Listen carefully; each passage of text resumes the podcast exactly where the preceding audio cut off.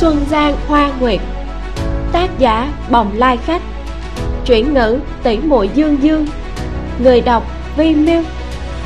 Truyện được phát duy nhất tại website vymiu.com và kênh YouTube Vy Miu đọc truyện tình.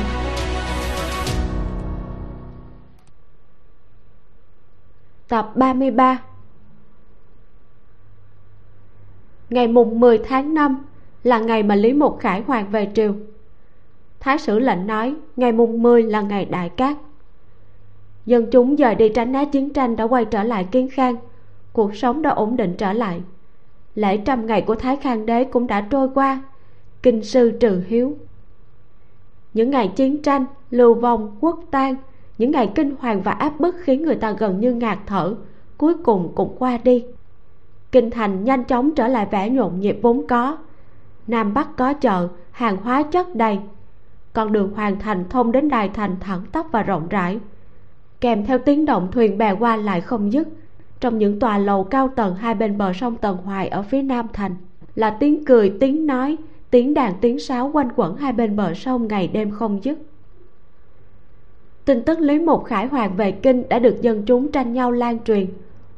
Quân đội hãy còn đang ở trên đường, từ mấy ngày trước mọi người đều đã biết. Mọi người bàn tán rất nhiều, nóng lòng chờ mong. Nhiều người còn nhớ rõ cảnh tượng năm đó Hưng Bình Đế còn tại thế.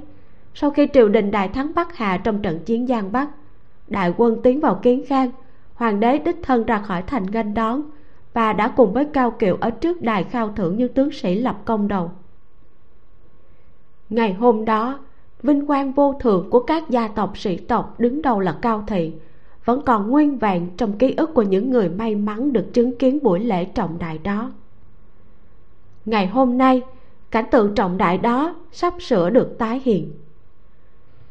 Thái hậu và tiểu hoàng đế sẽ đích thân ra khỏi cung, đi đến bên ngoài thành tiếp kiến và khao thưởng những tướng sĩ vì cứu quốc đã lập nên công lao hãn mã. Điều khác biệt so với lần trước là lần này nhân vật chính của buổi lễ trọng đại không còn là Cao Thị và sĩ tộc môn phiệt, mà là Lý Mục, người năm xưa chỉ có thể đứng xếp sau sĩ tộc. Đại tư mã Lý Mục là nhân vật chính của buổi lễ khao quân long trọng sắp tới. Nếu không có hắn kịp thời dẫn quân đội trở về phương Nam, không ai có thể tưởng tượng Nam Triều ngày nay sẽ như thế nào. Hắn xứng đáng nhận được mọi vinh quang khen ngợi. Nhưng từ góc độ hoàng thất mà nói, đây là lần đầu tiên Cao Ung Dung cùng với Ấu Đế ra khỏi cung, lấy thân phận Thái hậu và Hoàng đế chí tôn tối cao của một đất nước xuất hiện trước mặt dân chúng. Thế nên triều đình hết sức coi trọng. Từ 3 ngày trước, quan viên lễ bộ đã bận rộn ở phía đông ngoại thành, bắt đầu sắp xếp chỗ ngồi, diễn tập huấn luyện các nghi lễ rườm rà nghênh đón quân đội, vân vân. Ngay cả vị trí cắm cờ cũng không được xảy ra một nửa sai lầm. Ngày hôm nay, Lạc Thần ngồi trên một chiếc xe sang trọng, theo sát phía sau cổ xe hoàng gia của Thái hậu và Ấu Đế, dưới sự hộ tống của vệ binh và văn võ bá quan đi sau, cùng dân chúng quỳ hai bên đường chiêm ngưỡng, đi ra cửa Nam Hoàng Thành, đến gò tròn ở ngoại thành phía Nam, nơi hoàng gia dùng làm lễ tế trời, cũng chính là nơi tổ chức buổi lễ khao quân hôm nay. Nơi này rộng lớn bằng phẳng, bởi vì hoàng đế các triều đại đều tới đây tế trời, cầu xin mưa thuận gió hòa, quốc thái dân an. Bầu không khí luôn vô cùng uy nghiêm. Ngày hôm nay cũng thế, chung quanh cánh đồng bát ngát không nhìn thấy điểm cuối, là tinh kỳ che kín đón gió bay phấp phới. Khi Thái hậu dẫn hoàng đế nhỏ tuổi đi lên đài ngồi trên tòa quân vương, giữa sự quỳ lễ chào đón của văn võ bá quan, túc vệ quân và đô vệ quân đứng chỉnh tề trong hàng ngũ, tạo phân cách giữa đài quân vương và dân chúng được cho phép đến xem lễ. Lạc Thần ngồi vào chỗ, vị trí của nàng được sắp xếp ở ghế dưới bên cạnh Cao Ung Dung, tầm nhìn rất tốt, mọi thứ trước mặt đều không bị cản trở. Nàng mặc hoa phục lộng lẫy, ngồi ngay ngắn dưới lọng tre. Kể từ lúc ngồi xuống, nàng không để ý đến cái gì khác, nhìn chăm chú vào vùng hoang dã mênh mông không nhìn thấy điểm cuối, hy vọng có thể sớm nhìn thấy bóng dáng của Lý Mục, mà không hề chú ý bên dưới đài quân vương, cách hơn 10 trượng, trong góc của một nhóm quan viên tháp tùng, có hai ánh mắt từ lúc nàng ngồi xuống đã xuyên qua bức tường người mà ghim chặt trên người nàng. Cao Ung Dung ngồi bên cạnh ấu đế, vẻ mặt nghiêm túc, đôi mắt khẽ đảo qua Tả Hữu phía trước. Lễ khao quân hôm nay do nàng ta đề xuất đầu tiên, đương nhiên là để thuận lòng dân, thu phục sĩ khí, cũng là một phần lễ ngộ chưa từng có đối với Lý Mục. Tuy nhiên, ngay cả Lý Mục, người đã xoay chuyển tình thế và lập nên công lao to lớn cho Nam Triều, cũng vẫn phải hành lễ cẩn thận trước mặt ấu đế. Vì vậy, đây chẳng phải là một cơ hội tuyệt vời để quân lính và dân chúng chứng kiến uy thế và địa vị tuyệt đối chí cao vô thượng của hoàng thất hay sao? Tầm mắt của Cao Ung Dung từ từ lướt qua những lá cờ che khuất bầu trời và mặt trời ở phía xa. Từng hàng trung quân võ sĩ bảo vệ đài quân vương, phía sau võ sĩ là dân chúng đông nghìn nghịch như biến thành biển đầu người đen xì. Nàng ta và con trai bên cạnh nàng ta là chúa tể tối cao của tất cả những thứ này. Thu hồi ánh mắt từ xa về, nàng ta lại quét nhìn sang văn võ đại thần đang đứng ở dưới đài. Cao Ung Dung vừa nhìn là thấy được Vinh Khang, thứ sử Ba Đông mấy ngày trước vừa mới tới Kiến Khang. Như một phần thưởng cho việc gã có công dân đầu Hứa Tiết, ngày hôm nay gã cũng được cho phép tới đây tham gia và xem buổi lễ long trọng này. Gã đứng sau một đám quan viên, vị trí góc vốn dĩ cũng không thấy được, nhưng từ ánh mắt đầu tiên Cao Ung Dung đã chú ý tới Vinh Khang. Nàng ta phát giác ánh mắt của nam nhân này có vẻ như đang nhìn người nào đó bên cạnh mình. Theo ánh mắt của gã, nàng ta hơi xoay mặt qua, nhìn thấy Lạc Thần đang ngồi ngay ngắn ở dưới lồng tre, hai mắt nhìn thẳng về phía trước. Cao Ung Dung hơi híp mắt lại.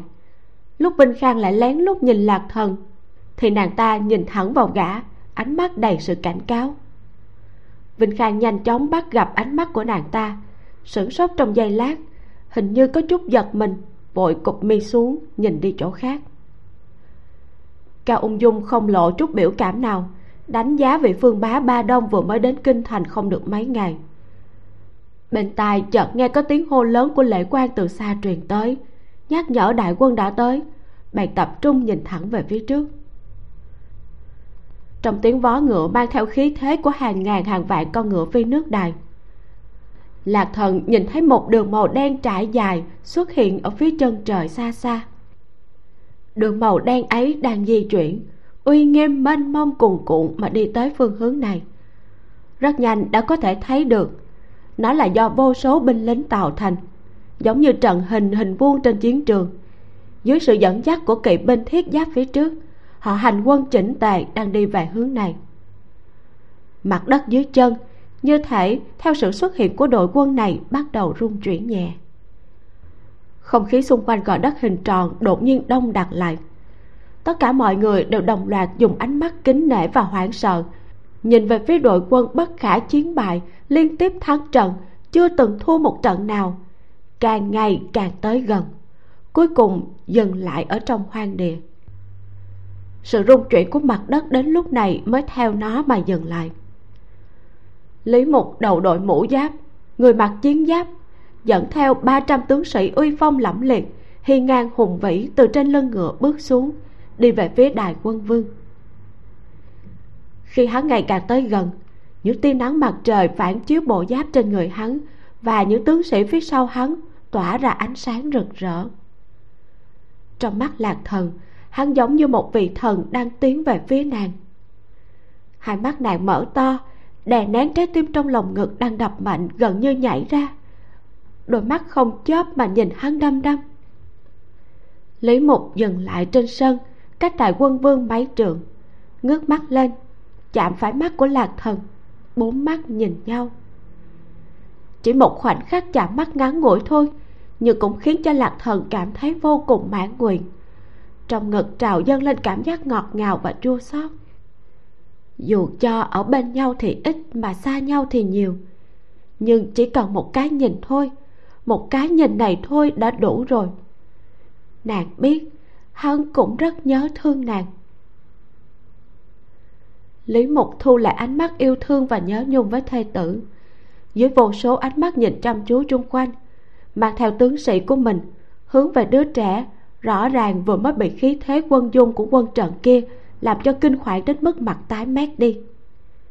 Trầm giọng nói: Thần Lý Mục phụng mệnh bình định loạn giáo Đông Nam, dựa vào uy vọng của triều đình và được sự giúp đỡ hết mình không tiếc tính mạng của tướng sĩ trong quân, may mắn đã không làm nhục sứ mệnh, khôi phục lại Đông Nam. Loạn đầu Ngô Thương đã bị giết, giờ xin trình chiến lợi phẩm lên cho bệ hạ xem qua. Hắn vừa dứt lời, binh lính phía sau liền tách ra hai bên. Chỉ thấy hơn trăm binh lính đẩy mấy chục chiếc xe hành lý tiến lên, mở nắp ra, lộ ra hòm châu báu, hòm vàng bạc. Lễ quan ở trên đài cao cao giọng tuyên bố, tổng cộng có trên 100 rương vàng bạc. Từ xa nhìn thấy nhiều vàng bạc chói mắt như vậy, dân chúng xung quanh ồ lên kinh ngạc.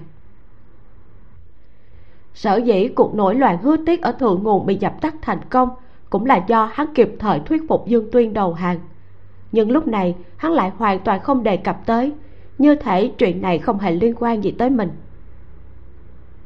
Ngồi ở khoảng cách gần nhất, Lạc Thần nhìn thấy A Tỷ âm thầm siết chặt tay của Ấu Đế, như thể đang ngầm nhắc nhở cậu bé giữ phong thái của hoàng đế trước mặt quần thần, sau đó kêu bình thân. Lý Khanh càng vất vả, công lao càng to lớn. Số vàng bạc này chắc chắn là do quân phản loạn gom góp của dân chúng bao năm qua. Có câu lấy của dân dùng cho dân, vừa lúc có thể sung vào quốc khố, bù đắp lại những thiếu hụt mà trước đó đã chi tiêu cho chiến sự. Đại tư mã thấy thế nào? Lý Mục nói: Thần xin nghe theo an bài của thánh thượng. Cao Ung Dung cười rất tươi, thong thả đứng lên, ánh mắt đảo qua một vòng, cao giọng lên nói: Chư vị tướng sĩ, lúc quốc gia lâm nguy, chư vị đã đứng lên lập công lớn. Nay Khải Hoàng trở về, bệ hạ nghênh đón đại quân tại đây, triều đình cũng sẽ phong thưởng theo công lao. Các vị đều là những tướng sĩ trung can nghĩa đảm, vinh quang vô thượng, đủ để muôn đời kính ngưỡng. Mong rằng từ nay về sau, các vị tiếp tục trung thành với Đại Ngô. Đây là chí nguyện của bệ hạ, cũng là may mắn của Đại Ngô ta. Giọng nói của Đường Tỷ vẫn còn vang vọng bên tai Lạc Thần, nhưng ngay lập tức bị át đi bởi tiếng reo hò kinh thiên động địa của dân chúng xung quanh. Buổi khao quân này rất long trọng, khung cảnh hoành tráng, quân vương cùng quần thần hòa thuận, bề ngoài có vẻ náo nhiệt. Đại tư mã Lý Mục giữa lúc ngàn cân treo sợi tóc đã dốc sức ngăn cơn sóng dữ, dựa vào lực lượng bản thân đã nâng đỡ một nửa bên giang sơn của Đại Ngô sắp sửa bị lật úp. Công lao to lớn như thế, nhưng hắn lại cẩn thận tuân thủ bổn phận nhân thần, không hề tỏ ra một chút kiêu ngạo nào.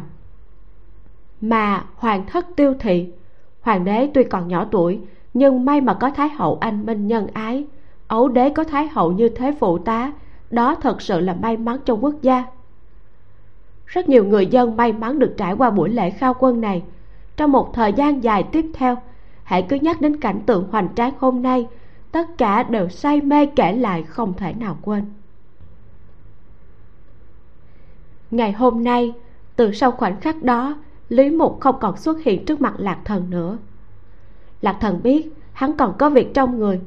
Khi buổi khao quân chấm dứt, nàng đi về nhà trước. Màn đêm buông xuống, nàng đã tắm gội từ sớm, đặc biệt còn thêm hương liệu trong nước tắm.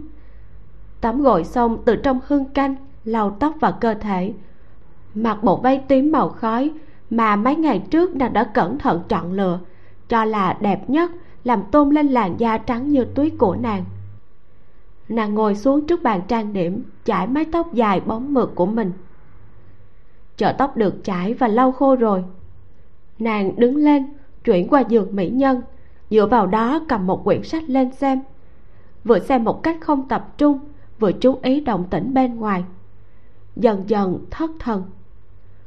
Đột nhiên nàng thấy lo lắng mình không đủ xinh đẹp, không đủ rạng rỡ, không đủ khêu gợi, lại vứt quyển sách đi, trở lại trước bàn trang điểm, ngồi quỳ xuống, một tay cầm lấy gương đồng để soi, tay khác thì chấm hương liệu thượng đẳng và hoa hồng dùng làm son môi. Đang chuẩn bị tô lên môi của mình cho gương mặt càng quyến rũ và rạng rỡ hơn, bỗng nhiên bàn tay khẩn lại trên cánh môi. Qua gương, nàng nhìn thấy một bóng người phía sau mình. Một nam nhân, không biết từ lúc nào đã lặng lẽ bước vào phòng trong, dừng lại trên bức bình phong, ngắm nhìn bóng lưng của nàng.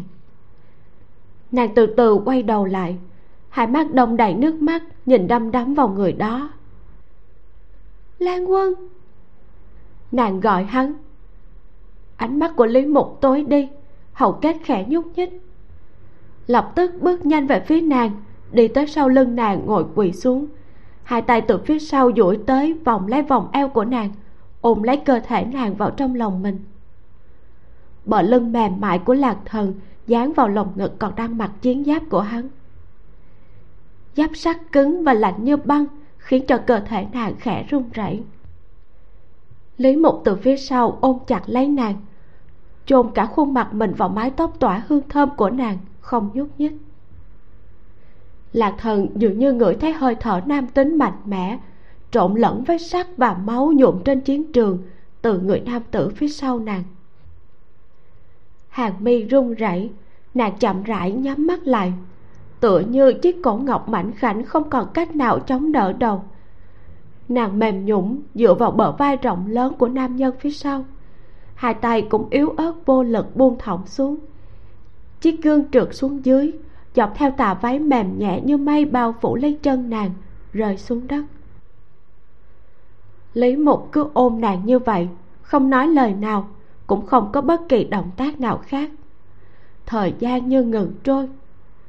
Hồi lâu sau, hắn mới chậm rãi thả nàng ra, hoàn toàn xoay người nàng lại, để nữ tử nhỏ xinh ngồi lên trên đùi mình, mặt hướng về phía mình, ánh mắt không hề che giấu dục vọng mãnh liệt và tham lam của mình với nàng. Hắn chẳng làm gì cả, chỉ ôm nàng như vậy. Giờ phút này, dưới ánh mắt đăm đắm đó của hắn, gò má của Lạc Thần dần dần phủ lên một lớp ửng đỏ, hơi thở dần dần trở nên dồn dập, bộ ngực nàng cũng hơi phập phồng. Nàng đột nhiên nhớ ra trên môi mình có một chấm son, vừa rồi còn chưa kịp tô đều thì hắn đã về tới. Nàng xấu hổ không thôi, vội vàng đưa tay lên che miệng không cho hắn nhìn, cúi xuống tìm cái gương vừa rồi nàng làm rơi, tay nàng lại bị hắn bắt được. Ánh mắt của Lý Mục dừng trên cánh môi nàng, cúi đầu xuống, gương mặt từ từ kề sát với nàng, dùng giọng khàn khàn trầm thấp nói: "Để ta lau nói cho nàng nha." Còn chưa nói xong liền ngậm lấy môi nàng. Nước từ từ lan ra, mặt đất trở nên ẩm ướt. Chiến bào đã được cởi, ngọn nến nhảy nhót hắt một lớp ánh sáng ẩm ướt và ấm áp lên đống quần áo sắt lạnh cứng. Một chiếc váy màu tím khói nhầu nhĩ bị đè bên dưới, mép váy bị một mảnh áo giáp sắt móc vào, áo sắt và váy tím xộc xệch quấn vào nhau. Hồi lâu sau, tiếng thở hổn hển của nam tử xen lẫn với tiếng rên kiều mị của nữ tử cuối cùng cũng dần lắng xuống. Lý Mục lau khô người nàng rồi bế nàng trở lại giường, đang định đi lấy quần áo của mình, Lạc Thần bảo hắn ngồi xuống, tự đứng dậy lấy một bộ quần áo sạch đã sớm chuẩn bị cho hắn, trở lại quỳ xuống ngồi bên cạnh hắn, mặc vào người cho hắn. Ban ngày trong mắt người đời, hắn là đại tư mã, là người nam nhân quyền thế nhất trong đất nước này. Hắn còn là vinh quang của Nam Triều, độc nhất vô nhị. Danh vọng của hắn giống như quyền thế của hắn đều được người đời tôn thờ kính ngưỡng. Nhưng giờ phút này, khi hắn cởi bỏ lớp chiến giáp kia, lộ ra một mặt khác của hắn mà không ai biết, cũng chỉ có nàng biết được. Đằng sau danh vọng và quyền lực chói lọi, trên người hắn chính là những vết sẹo ngang dọc chằng chịt. Những vết sẹo lớn nhỏ lưu lại trên người hắn từ khi hắn còn là một cậu bé, giống như những chứng tích chứng kiến hắn đã vượt qua núi thay và biển máu như thế nào, cuối cùng đi đến được như ngày hôm nay. Vừa rồi nàng không nhìn thấy, đến bây giờ khi mặc quần áo cho hắn, nàng mới phát hiện trên lưng hắn có một vết thương mới. Ánh mắt của nàng lập tức trở nên xót xa vô ngần. Một vết thương rất dài, gần như là kéo từ đầu vai cho đến tận eo, giống như một con rết dữ tợn lẳng lặng nằm vắt ngang trên lưng hắn. Vết thương này khủng bố ghê rợn tới mức bất cứ ai nhìn thấy cũng đều không thể nào quên được. Khoảnh khắc nó lọt vào mắt nàng, trong một chớp mắt ngắn ngủi, nàng lại sinh ra một cảm giác vô cùng quen thuộc, dường như mình đã nhìn thấy nó ở đâu đó rồi và ở nơi nào đó rồi. Nhưng mà còn chưa kịp nghĩ thì nàng lại bị những gì mình nhìn thấy trước mắt thu hút sự chú ý. Nàng dừng động tác hầu hạ hắn mặc quần áo, quỳ xuống bên cạnh hắn, ánh mắt dán chặt vào vết sẹo gớm ghiếc trên lưng mà vết khâu còn chưa hoàn toàn mờ hẳn của hắn. Nàng đã không còn ngây ngốc như trước đây hỏi hắn có đau hay không nữa. Làm sao có thể không đau được cơ chứ? Không có tấm áo giáp cứng rắn kia, hắn chỉ là một phạm nhân bằng xương bằng thịt mà thôi. Lý Mục dường như cảm nhận được, quay đầu lại, thấy ánh mắt của nàng dừng trên lưng mình thì hiểu ra ngay. Ánh mắt nàng đang nhìn hắn vô cùng quen thuộc, khiến cho trước mắt hắn bỗng nhiên lại hiện lên hồi ức đêm tân hôn tràn ngập máu giữa hắn và nàng ở kiếp trước. Đã không còn đau nữa rồi.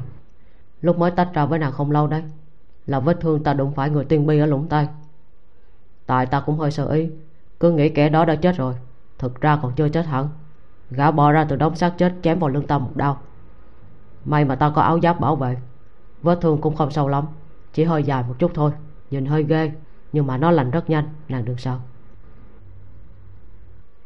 Giọng của hắn dần dần thấp xuống, rồi cuối cùng dừng lại. Nhìn bàn tay mềm mại của nàng đang chậm rãi duỗi về phía mình, đầu ngón tay chạm vào vết sẹo trên lưng hắn, vuốt nhẹ nhẹ. Rồi sau đó nàng nghiêng người lại gần, cúi xuống, dịu dàng áp môi lên. Nàng hôn hắn dọc theo vết sẹo xấu xí kia, giống như tôn thờ, từ vai hắn hôn dần xuống dưới. Đôi môi và nụ hôn của nàng tràn đầy tình yêu và lòng trắc ẩn, như thể nàng sợ rằng nếu nàng hơi dùng sức chút thôi thì sẽ làm đau hắn. Lý Mục quay đầu nhìn nàng qua vai mình, ánh mắt như ngưng động. Kiếp này hắn vẫn như cũ, không cưỡng lại ý nghĩ muốn nàng, cưới nàng sớm hơn rồi rời xa triều đình, muốn dùng một phương thức khác để thực hiện tâm nguyện chưa thành của mình. Thoạt nhìn, ban đầu tất cả dường như khác hoàn toàn so với kiếp trước. Tuy nhiên, mọi thứ trước mắt này lại khiến Lý Mục càng ngày càng cảm thấy quen thuộc. Hắn cảm thấy mình vẫn đang lặp lại con đường mà kiếp trước từng trải qua, chẳng qua là hiện giờ đã thay đổi bằng một phương thức khác, và trong sông lại đổ về một biển. Dương Tuyên cuối cùng vẫn chết, hắn cuối cùng vẫn trở thành đại tư mã. Ngay cả vết sẹo do đao chém ở sau lưng cũng bất ngờ đến mức người ta không kịp trở tay. Khi ý thức được điểm này thì nó đã rơi xuống người hắn, cả đời cũng không thể nào xóa được, làm bạn với hắn, đi theo hắn cho đến khi chết. Hắn không sợ bất kỳ kẻ địch nào trên đời này, dù là kẻ địch có mạnh đến đâu hắn cũng có thể đánh bại. Nhưng vận mệnh, hắn rõ ràng đã biết tất cả và cố gắng trốn tránh, nó lại dường như chính là điểm cuối đã chờ sẵn ở phía trước, không ai có thể tránh thoát được, chỉ biết trơ mắt bất lực bị đẩy chạy về phía nó. Nó chính là kẻ địch gặm nhắm nhân tâm đáng sợ nhất. Trong khoảng thời gian này, không thể phủ nhận, cái chết của Dương Tuyên đã khiến cho tâm tình của hắn chán nản tột độ, không thể nào tiêu tan được. Hắn đau lòng vì mất đi người bạn cũ này, cũng rơi vào một cảm giác hoảng hốt ngờ vực, rằng có lẽ vận mệnh thật sự không thể nghịch chuyển được. Dẫu cho hắn có được nàng, nhưng cuối cùng vẫn sẽ mất đi nàng. Đâu chỉ mỗi một Dương Tuyên, con người trên đời này khi hoàn toàn cuốn vào dòng nước xoáy của vận mệnh, nào có thể khẳng định mình nhất định sẽ thoát ra được. Những ngày này trên đường về, hắn háo hức và mong mỏi được nhìn thấy mặt nàng. Có lẽ chỉ có ở bên nàng và được ôm chặt nàng vào trong vòng tay, hoàn toàn chiếm hữu nàng, cảm nhận được sự ấm áp và chân thật của chính nàng, trái tim không có nơi dựa vào của hắn mới có thể bình ổn trở lại. Nàng vẫn đang tỉ mỉ hôn lên vết sẹo trên lưng hắn, vết sẹo mà hắn ghét cay ghét đắng đó. Nó dường như là minh chứng rõ ràng cho hắn thấy kiếp trước nối với kiếp này. Nàng càng thương xót cho nó, nỗi lòng của hắn càng bị áp lực và chán nản. Tuy nhiên, cơ thể của hắn lại thành thật như thế, yêu thích trào dâng từ tình yêu và sự trân trọng của nàng dành cho hắn. Trên từng tấc da thịt bị thương, được đôi môi và đầu ngón tay nhẹ nhàng của nàng tôn thờ và vuốt ve dịu dàng. Lỗ chân lông đột nhiên dựng đứng lên. Lý Mục theo đó bị khuất phục. Một luồng khoái cảm không thể nào diễn tả trào ra, như thể đến từ nơi sâu nhất trong cơ thể, mang theo cảm giác thỏa mãn mãnh liệt ôm lấy toàn thân hắn. Trong mắt hắn hiện lên tia sáng kỳ dị, hô hấp lại trở nên gấp gáp, khí huyết dưới thân nhanh chóng nóng lên, giống như lò lửa thiêu đốt từng tấc da thịt và kinh mạch trong cơ thể hắn. Hắn vừa mới muốn nàng một lần rồi, tuy nhiên như thế còn xa mới đủ, vĩnh viễn không đủ. Trong đầu hắn đột nhiên trống rỗng, không muốn nghĩ gì nữa cả. Hắn chỉ muốn ở bên nàng, không bao giờ xa nhau nữa. Lan Quân, chàng sao vậy? Lạc Thần cuối cùng cũng cảm nhận được sự khác thường của hắn mà dừng lại, ngước mặt lên nhỏ nhẹ hỏi hắn. Đôi mắt sáng trong nhìn hắn chăm chú, trong mắt mang theo sự lo lắng và không hiểu. Nàng vẫn ngồi quỳ bên cạnh hắn, áo khoác hờ hững trên vai không che được làn da trắng như ngọc dưới lớp áo. Lý Mục xoay người, gần như là xông về phía nàng. Khi cuộc yêu này cuối cùng cũng dừng lại, Lạc Thần cả người đẫm mồ hôi, bị đè dưới cơ thể nặng nề của hắn, ép tới mức khó thở. Nhưng tứ chi và xương cốt dường như được nước suối nóng gột rửa, nàng chìm trong đó, bồng bềnh trên đó, thông thả đung đưa, thoải mái vô cùng.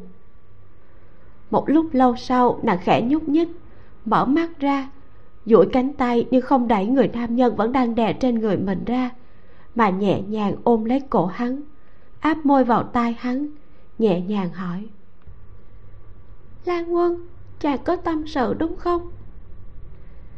Lý Mục chậm rãi ngẩng mặt lên khỏi mái tóc dày như mây của nàng, nhìn nàng phía dưới cơ thể mình một lúc, hôn lên đôi môi đỏ mọng ẩm ướt của nàng, rồi mới lật người rời khỏi người nàng, nhắm mắt lại nói: À gì, tao muốn từ chức đại tư mã, nàng có bằng lòng không? Lạc Thần vô cùng bất ngờ. Vị trí đại tư mã đã bị triều đình bỏ trống hàng chục năm nay, hiện tại hắn ghi công mà ngồi lên vị trí đó là danh xứng với thực. Theo nàng được biết, trong buổi triệu kiến ngày mai, triều đình sẽ chính thức phong kim ấn tím thụ cho hắn. Như vậy thì hắn danh xứng với thực, là đại thần địa vị cao nhất đầu tiên kể từ khi Đại Ngu vượt qua phía Nam đến nay có được. Từ cấp bậc quan mà nói, đại tư mã thậm chí còn cao hơn cả chức vị thượng thư lệnh của phụ thân. Nàng không hiểu ngày mai thụ phong rồi mà hắn lại có suy nghĩ như thế này. Nàng bò dậy nằm lên trên ngực hắn, hai tay chống cằm hỏi: Lan Quân, vì sao chàng lại không muốn làm đại tư mã vậy? Lý Mục không trả lời nàng ngay. Hai người bốn mắt nhìn nhau. Lạc Thần nhìn vào mắt hắn, đột nhiên như đã hiểu ra. Hắn từng nói với nàng hắn không thích tòa kinh thành này. Thái độ của hắn đối với triều đình này hiển nhiên là khác biệt hoàn toàn với những quan viên khác trong triều đình, cũng bao gồm cả phụ thân nàng nữa. Từ lúc bắt đầu đến bây giờ, đối với triều đình này dường như hắn chưa bao giờ có cảm giác thuộc về. Mặc dù điều này không ngăn cản hắn sẵn sàng vượt ngàn dặm, mang quân từ Trường An trở về, giải vây cho triều đình khi gặp khó khăn lâm vào khủng hoảng. Trong mắt người khác, chức vị đại tư mã kia chí cao vô thượng, thậm chí cầu còn không được. Nhưng Lạc Thần biết trưởng phu của mình khác với những người khác. Về điểm này, ngay từ lúc ban đầu hắn cự tuyệt sự dìu dắt của phụ thân, mang theo 2.000 binh lính đi Nghĩa Thành khai hoang, Lạc Thần đã hiểu. Nàng gật đầu ngay tắp lự: Thế biết rồi.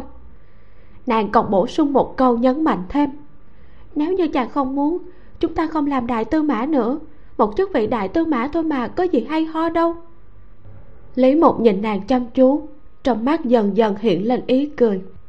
Hắn vuốt tóc nàng nói, ta thật sự không muốn có nhiều ràng buộc với triều đình. Là một ngoại thần với ta mà nói, thế là đủ rồi. Lạc Thần gật đầu, thiếp nghe theo chàng hết. Nàng suy nghĩ một chút lại nói, nhưng ngày mai triều đình phong hàm cho chàng rồi, hay là chúng ta đi tìm cha đi, nói cho cha hiểu suy nghĩ của chàng, chỉ cần cha gật đầu là được. Lý Mục mỉm cười gật đầu. Nếu như Lạc Thần đã biết rõ những suy nghĩ trong lòng Lý Mục, nàng còn sốt ruột hơn cả hắn. Buổi tối nay Lý Mục trở về sớm, lúc này vẫn chưa phải là quá muộn. Nàng nghĩ mấy ngày này phụ thân luôn ngủ muộn, nàng đã khuyên nhưng ông không nghe. Nàng liền đứng dậy cho người đi xem cha đã ngủ hay chưa. Một lát sau được bẩm báo cho biết, nói thư phòng của đại gia vẫn còn sáng đèn. Lạc Thần và Lý Mục mặc quần áo tươm tất, sửa sang lại đàng hoàng rồi ra khỏi phòng, cùng nhau đến thư phòng của Cao Kiệu. Hai người đi đến trước cửa đình viện, nơi có thư phòng của Cao Kiệu, dừng lại. Cây cối mùa hè trong sân rậm rạp, ánh sáng lờ mờ phản chiếu trên cửa sổ. Bóng cây trên mái hiên lốm đốm, thể hiện sự cô đơn của màn đêm.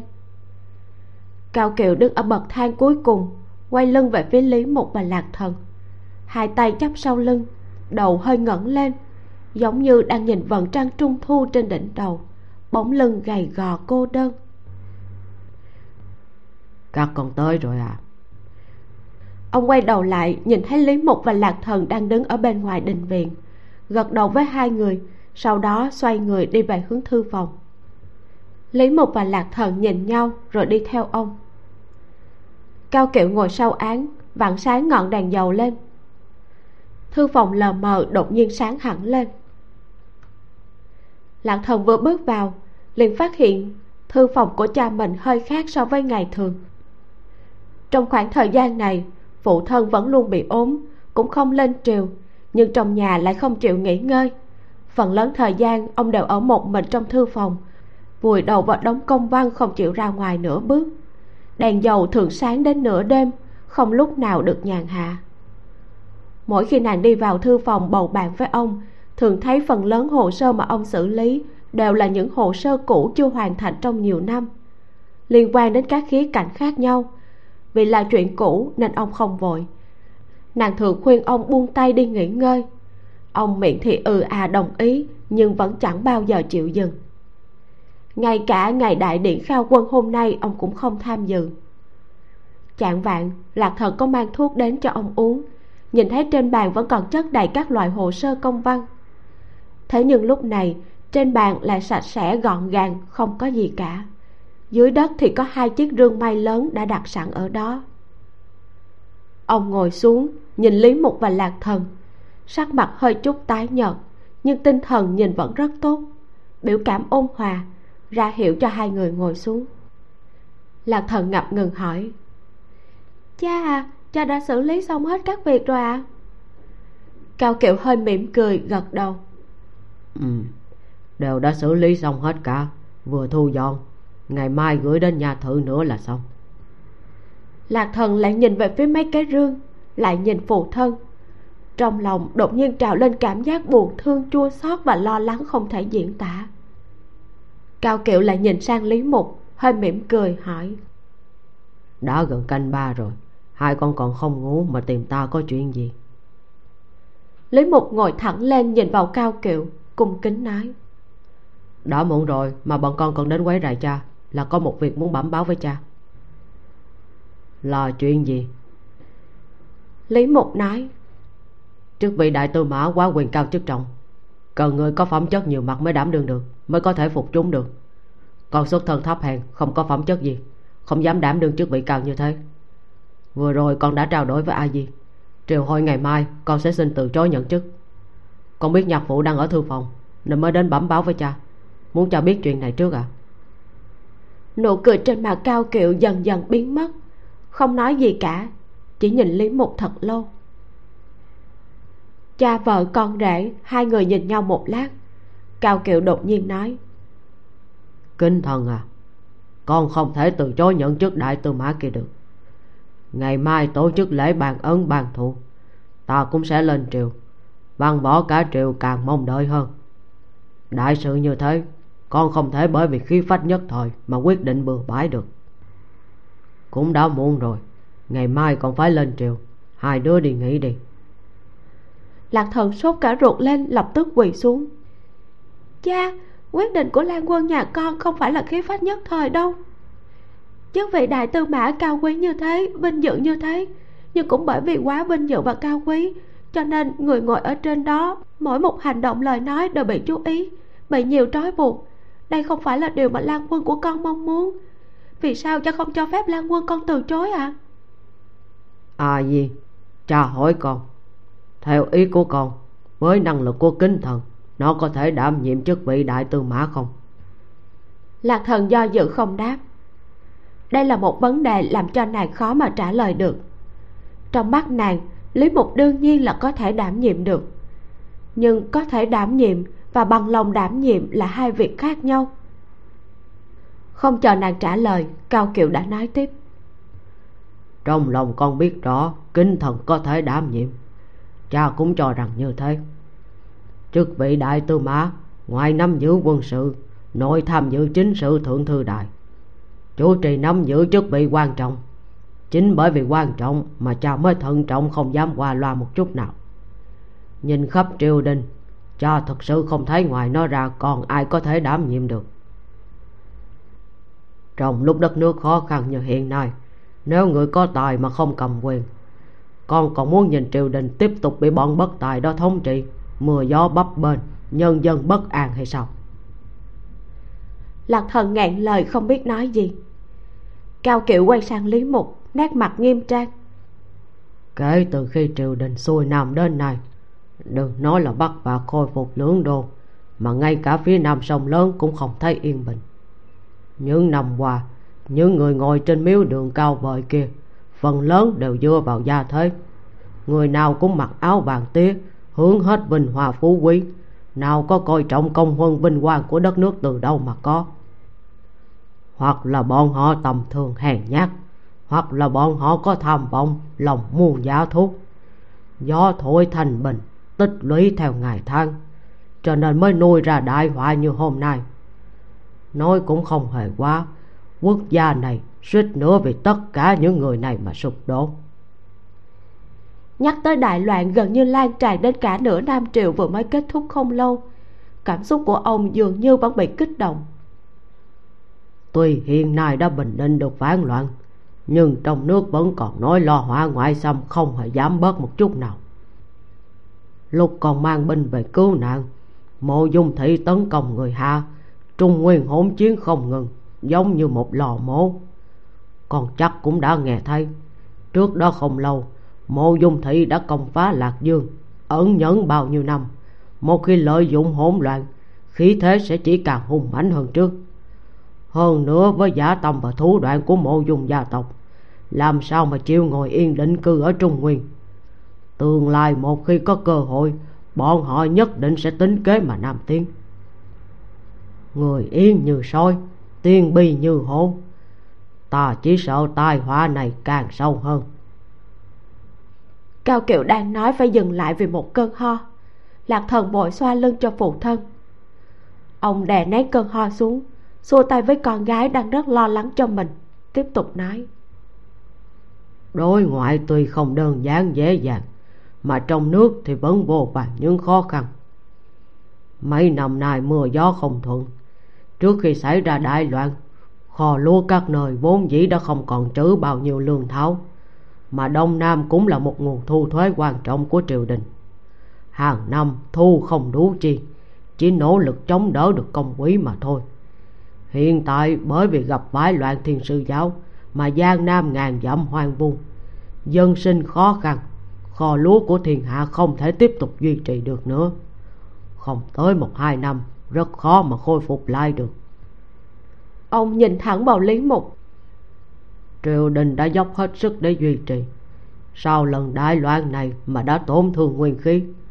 Bây giờ nếu như không có người cầm trịch đứng ra chủ trì đại cục, Vậy thì làm sao ứng phó được loạn trong giặc ngoài đây? Khi Tiền Đế Phong còn làm đại tư mã, nhìn có vẻ như ông ta nhất thời xúc động, nhưng sau đó khi ta nghĩ lại thì thấy đó chưa chắc không phải là hành động sáng suốt nhất của ông ta từ lúc đăng cơ đến nay. Ông hơi lắc đầu, bên môi hiện lên nụ cười khổ. Giọng điệu của phụ thân làm cho Lạc Thần càng thêm bất an. Cha, cha nói như vậy là có ý gì? Cha muốn đi đâu? Lạc Thần trợn khựng lại. Cao Kiệu lặng thinh rất lâu mới từ tốn nói. Là cha vô năng. Mấy chục năm quan to lộc hậu, không những chẳng làm nên trò trống gì, mà cuối cùng còn khiến cho Nam Triều suýt nữa thì hủy trong tay cha. Ngay cả nương của con mà cha cũng không thể bảo vệ được. Giọng của ông run nhẹ nhẹ, sau đó dừng lại. Một lát sau mới lấy lại bình tĩnh, tiếp tục nói. Ngoại không thể thu lại đất đã mất, nội không thể an dân bình loạn. Về sau quốc gia và triều đình này sẽ giao cho người thật sự làm được. Cha sẽ chỉ một lòng đi tìm nương của con mà thôi. Trong ký ức tuổi thơ của Lạc Thần, cha nàng là một nam nhân phi mi như họa, tu mục như miêu, vẻ ngoài tao nhã, phong thái phóng khoáng, giống như một vị tiên. Về sau dần dần trên khuôn mặt ông nhiễm phong sương, giữa chân mày và ánh mắt không biết từ đâu, từ khi nào mà đã hằn lên dấu chữ xuyên rất rõ. Bởi vì quanh năm không giải quyết được nên sau đó nó không bao giờ biến mất. Tối hôm nay, dưới ngọn đèn phụ thân trước mặt, Lạc Thần đã không còn nhìn thấy thần thái ngày xưa trong mắt ông nữa. Mỗi khi nhắc tới mẫu thân, trong mắt ông chỉ còn lại duy nhất là đau khổ, nhớ nhung và tự trách sâu sắc không thể nào tan đi được. Cuối cùng Lạc Thần đã hiểu vì sao khi biết được loạn thiên sư giáo và phản loạn Kinh Châu được bình định thì phụ thân đột nhiên trở nên khác thường như thế. Ông đã bởi vì cái triều đình này mà dốc hết tâm huyết mấy chục năm. Hiện giờ ông muốn rời đi để đi tìm mẫu thân. Nàng không kìm nén được nữa, nghẹn ngào gọi cha. Hai tay túm chặt lấy ống tay áo của ông, nước mắt tuôn trào như mưa. Cao Kiệu vỗ nhẹ vào tay con gái như an ủi, sau đó chậm rãi quay đầu, nhìn Lý Mục vẫn im lặng từ đầu đến cuối. Kinh thần à, ta cũng chỉ là một người bình thường, triều đình có ta hay không đều giống nhau, nhưng con thì lại khác. Nam Triều đã vỡ nát rồi, không thể nào chịu nổi một cuộc loạn thiên sư giáo hoặc là phản loạn Hứa Tiết lần nữa. Triều đình này cần con làm chức vị đại tư mã này. Dân chúng cũng mong muốn được nhìn thấy triều đình có một vị đại tư mã như con. Nếu như con không làm, ta còn biết tin tưởng ai nữa đây? Lý Mục nói. Nếu như đất nước cần đến con, dù con đang ở ngàn dặm bên ngoài cũng sẽ dốc hết mình giúp đỡ. Nhưng mà trước vị đại tư mã này, xin cha đừng làm con khó xử. Con thật sự là không thể đảm đương nổi đâu. Cao Kiệu lắc đầu. Con thượng vị, đó không phải là lựa chọn của ta, mà là thời thế lựa chọn. Sau khi ta đi rồi, Phùng Vệ sẽ thay chức vị của ta. Ông ta là người công bằng công chính, có thể chủ trì cục diện. Nhưng mà ông ta cũng là người thuộc phái Trung Dung. Nếu như quốc gia không gặp chuyện gì, ông ta là một tể tướng Thái Bình. Nhưng Nam Triều này chỉ dựa vào một mình ông ta thì không thể nào khởi động được.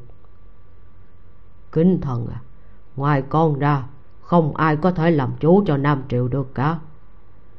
Ta nói với con những điều này không chỉ bởi vì nó là chuyện của con, mà còn bởi vì nó liên quan đến quốc sự, dân sự. Lẽ nào con không biết? Lý Mục khẽ trao mày lại. Làm việc cho nước cho dân, con không dám không nghe. Nhưng mà chức vị đại tư mã thật sự không thể thiếu hay sao? Phải, không thể thiếu được. Cao Kiệu khẳng định chắc chắn. Năm xưa đại ngu của ta được khai triều đặt mông, võ đế thiết lập đại tư mã làm công tước hàm cao nhất, địa vị cao hơn tất cả các chức quan. Từ khi khai quốc tới nay, tổng cộng đã phong 5 vị đại tư mã. Công huân mà con lập nên so với 5 người trước chỉ hơn chứ chẳng kém. Chỉ có duy nhất một thứ không bằng, chính là xuất thân mà con vừa nãy mới nói. Nếu như không có chức quan đại tư mã này, sau này con dùng gì để trấn nhiếp bách quan, để chính lệnh hiểu rõ trên dưới làm theo đây? Bất tại kỳ vị, bất mưu kỳ chính. Ngược lại, muốn làm nên chuyện lớn, cần phải danh chính ngôn thuận. Trong mấy năm ngắn ngủi còn đã có được thành tựu như hôm nay, đạo lý này còn nhất định hiểu. Còn muốn ta nói thêm hay sao? Lý Mục yên lặng không nói gì. Cao Kiệu nhìn hắn rất lâu, đột nhiên đứng lên, chỉnh ống tay áo gọn lại, hướng về Lý Mục nghiêm trang hành lễ bái.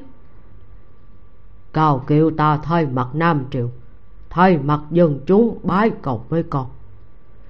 Lạc Thần hoàn toàn hoảng sợ, Lý Mục cũng giật mình vội vàng đứng sang một bên để tránh, rồi sải bước tới nâng Cao Kiệu đứng lên. Cao Kiệu nắm chặt tay hắn. Ông trịnh trọng nói: Kính thần, thời kỳ đặc biệt, triều đình này chỉ có con mới có thể vận hành được. Muôn vàn người Nam Triều đã biết con là đại tư mã của triều đình, dân chúng kính trọng con.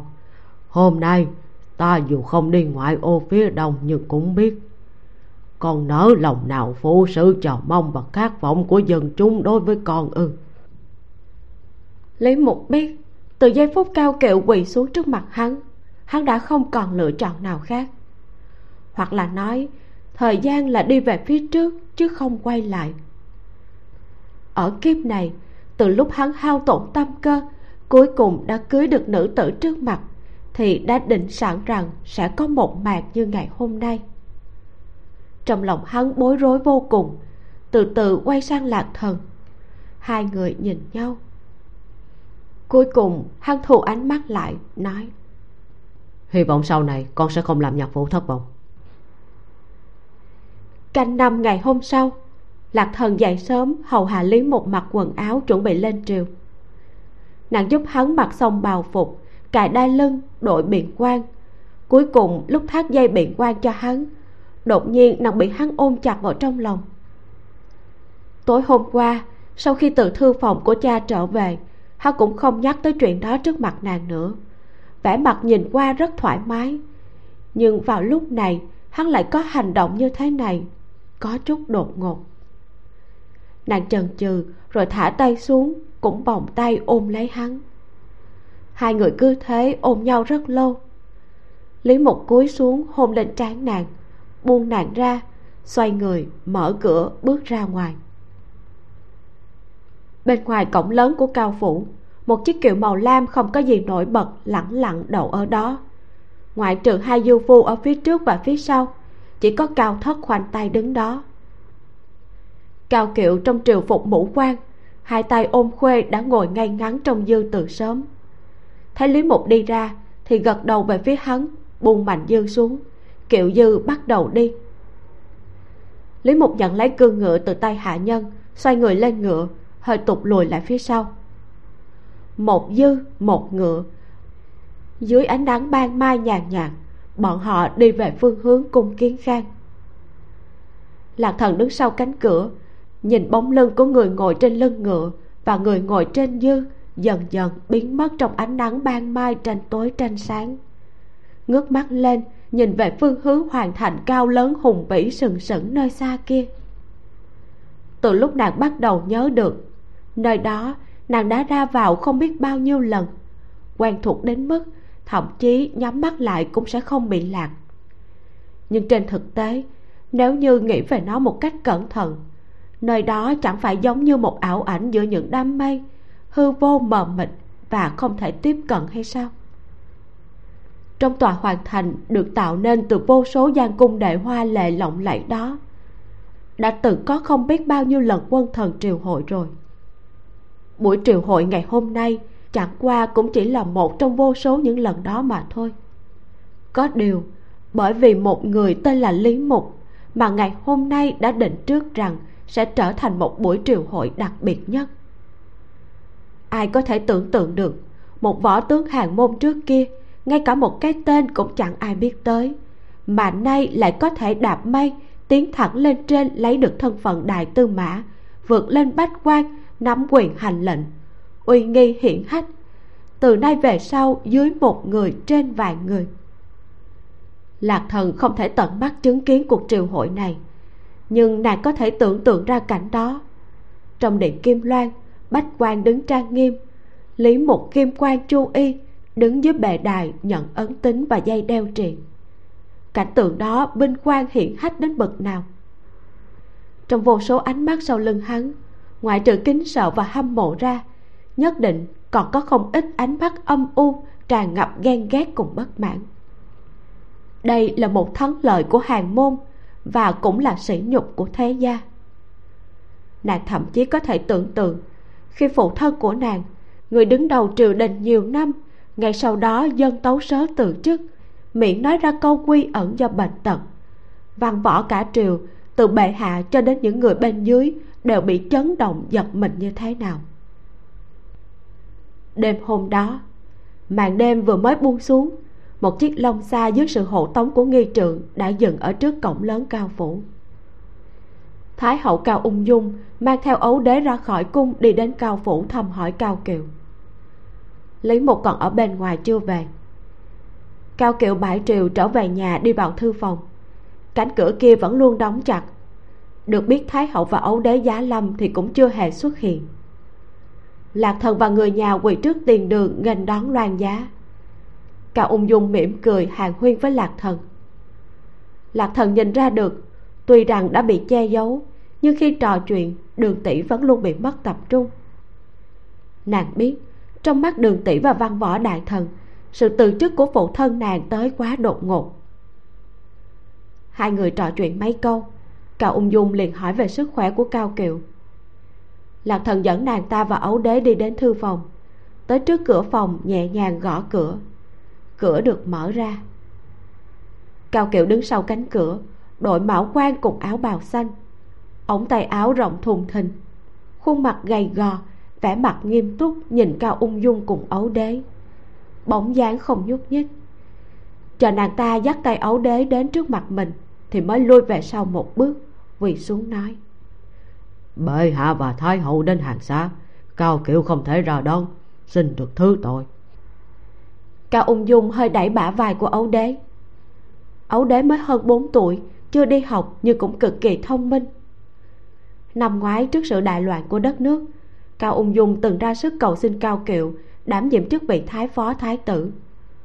Lạc Thần cũng biết phụ thân từng muốn chờ thái tử lớn chút nữa thì sẽ trực tiếp dạy dỗ cậu bé đọc sách. Không ngờ tới về sau loạn Thiên Sư giáo và phản loạn Hứa Tiết liên tục xảy ra, đất nước không có ngày bình yên. Việc này liền được gác lại cho tới hôm nay. Cậu bé ghi nhớ lời dặn dò của mẫu thân, đi tới trước mặt Cao Kiệu, đưa tay ra túm lấy góc áo của ông, nói rất rõ ràng: "Ngoại tổ phụ mau khỏe lên đi ạ, đừng để Đăng Nhi phải lo." Nom Cao Kiệu ngẩng lên như muốn nói, Cao Ung Dung đã giành nói trước: "Bá phụ đứng lên đã ạ. Ngày hôm nay cháu dẫn theo Đăng Nhi về nhà thăm người thân, thăm trưởng bối, cầu xin bá phụ đừng dùng lễ quỳ lại trong triều đình ở trong nhà. Làm thế là quá khách sáo, như vậy không coi cháu và Đăng Nhi là người nhà rồi." Cao Kiệu không nói gì nữa, chậm rãi đứng lên, khoanh chân ngồi giữa một chiếc trường kỷ hình vuông. Lạc Thần dẫn Cao Ung Dung và ấu đế cùng ngồi xuống. Hạ nhân mau chóng dâng trà. Lạc Thần vén tay áo ngồi quỳ ở một bên rót trà. Cao Ung Dung hỏi thăm sức khỏe của Cao Kiệu, trong lời nói đầy sự quan tâm. Nghe Cao Kiệu nói sức khỏe của mình không đáng lo ngại thì thở phào một hơi nhẹ nhõm, nói: "Cháu đã muốn dẫn Đăng Nhi đến thăm bá phụ rồi, nhưng sự vụ quá nhiều. Hơn nữa lại nghe nói bá phụ gần đây đóng cửa, cháu sợ quấy nhiễu bá phụ đang tịnh dưỡng nên vẫn chưa tới được. Ngày hôm nay về nhà thấy bá phụ vẫn khỏe mạnh, cháu cũng yên tâm. Cháu chỉ mong bá phụ chịu khó tĩnh dưỡng, đừng suy nghĩ nhiều. Bá phụ an khang mới là phúc của đại ngôn ta." Cao Kiệu không tỏ ý kiến, ánh mắt dừng ở trên người ấu đế ngồi cạnh Cao Ung Dung, dường như nghĩ đến gì đó thất thần.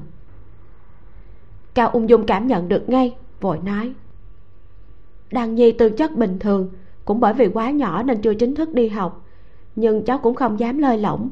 Bình thường mỗi khi có thời gian là cháu dạy dỗ nó một chút về Nghiêu Thuấn Vũ Canh, về điển tích tiên hiền cổ thánh. Hy vọng nó sau này sẽ trở thành minh quân. Cũng may Đan Nhi cũng khá chăm chỉ, chịu khó học hành. Từ sau khi tiên đế ra đi, may mà cháu có Đan Nhi là nguồn an ủi duy nhất.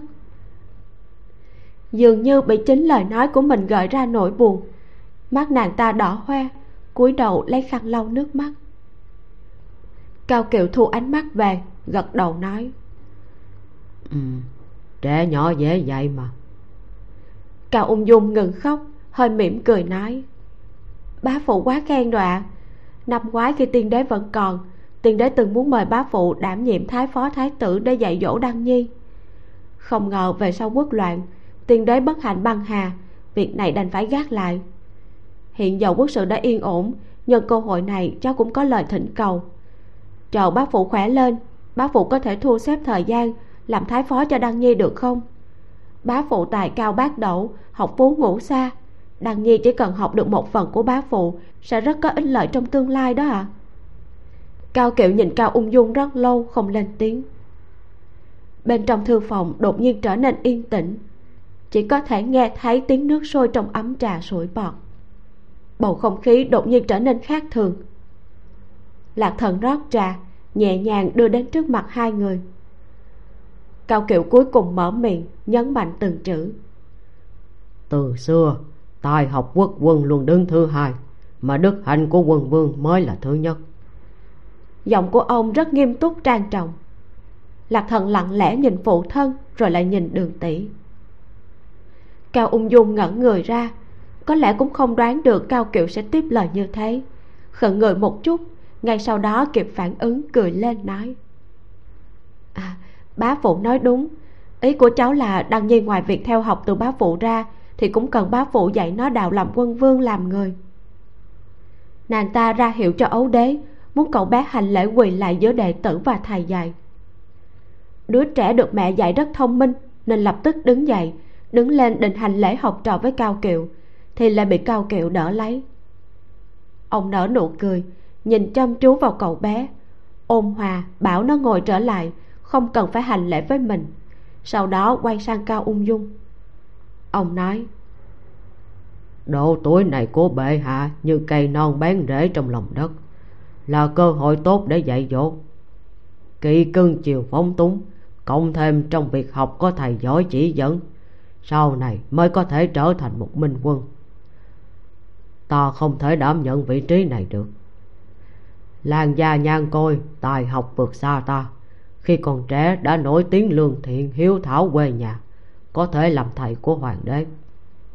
Ngoài ra còn có Phùng Vệ, phẩm tính tài học cũng có thể đảm nhận. Ta đi rồi, cháu có thể mời họ làm thái phó. Ta tin rằng hai người họ sẽ tận tâm tận lực dạy dỗ bệ hạ. Cao Ung Dung lặng thinh một lát, chợt quay sang Lạc Thần, mỉm cười nói: A Di à, phiền muội dẫn Đan Di tạm thời ra ngoài một chút được không? Lạc Thần biết việc tối nay nàng ta đến gặp cha mình chắc chắn có liên quan đến sớ từ chức mà cha đã đệ trình vào ban ngày.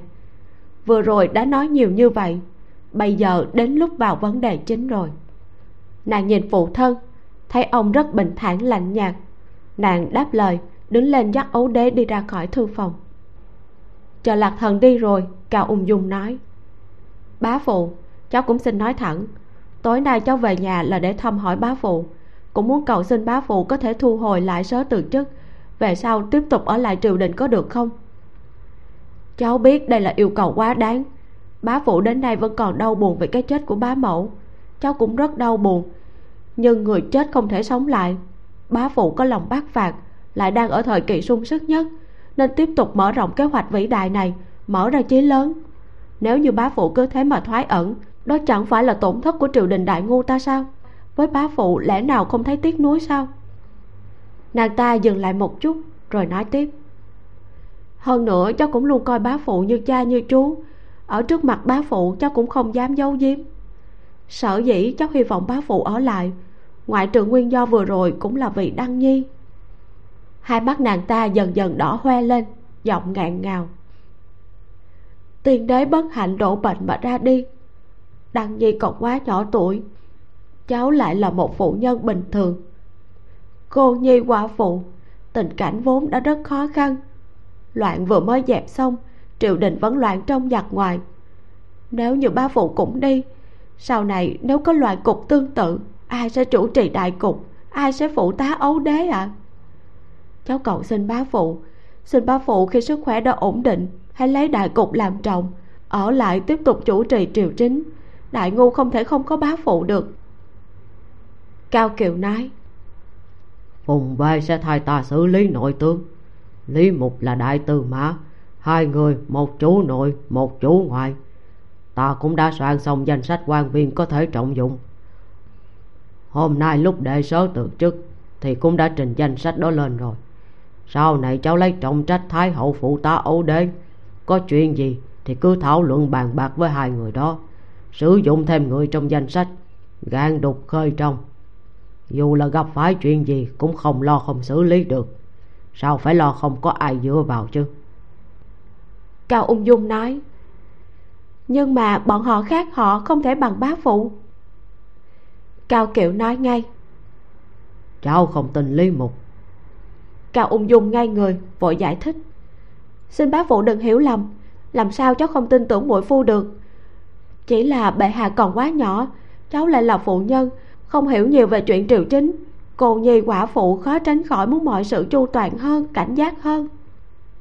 Cao Kiệu cười nhạt nói, thái hậu không cần khiêm tốn. Lúc tiền đế còn sống, toàn bộ tấu chương của các đại thần trình lên thì có 7 đến 8 phần đều là do thái hậu thay mặt tiền đế phê duyệt. Thái hậu đã quá quen thuộc chuyện xử lý triều chính rồi. Hiện tại ngoài có Lý Mục, nội có Phùng Vệ, cháu chỉ cần theo khuôn phép cũ làm từng bước, làm tốt vai trò của thái hậu, phụ tá ấu đế. Ngày sau ấu đế trưởng thành tự mình chấp chính, cháu có gì mà không yên lòng? Cao Ung Dung giật mình, sắc mặt tái mét nhìn Cao Kiệu, thấy ông đang nhìn thẳng vào mình, nét mặt lạnh nhạt. Phản ứng đầu tiên của nàng ta chính là muốn phủ nhận hoàn toàn, nhưng trong một giây ngắn ngủi, trong đầu lại hiện lên một vài suy nghĩ. Trước kia nàng ta từng bắt chước bút tích thầy hoàng đế phê duyệt tấu chương. Chuyện này cực kỳ bí mật, chỉ có mấy thần tín biết được mà thôi. Nàng ta không ngờ chuyện này lại bị Cao Kiệu biết được. Nhưng bấy lâu nay ông vẫn không hề nhắc tới, thế nhưng lúc này lại làm như vô tình mà nói ra. Nàng ta mau chóng loại bỏ ý nghĩ phủ nhận, ổn định tinh thần, vội vàng giải thích, xin bá phụ cháu hiểu lầm, cháu không phải cố tình đi vượt giới hạn đâu, mà là tiên đế thể nhược, những tấu chương đó không thể để chậm trễ được. Tiên đế muốn cháu giúp ngài, cháu không thể từ chối mà phải cố làm. Cháu xin thề, mỗi một tấu chương mà cháu phê duyệt đều đưa cho bệ hạ xem trước rồi mới chuyển lại cho các đại thần.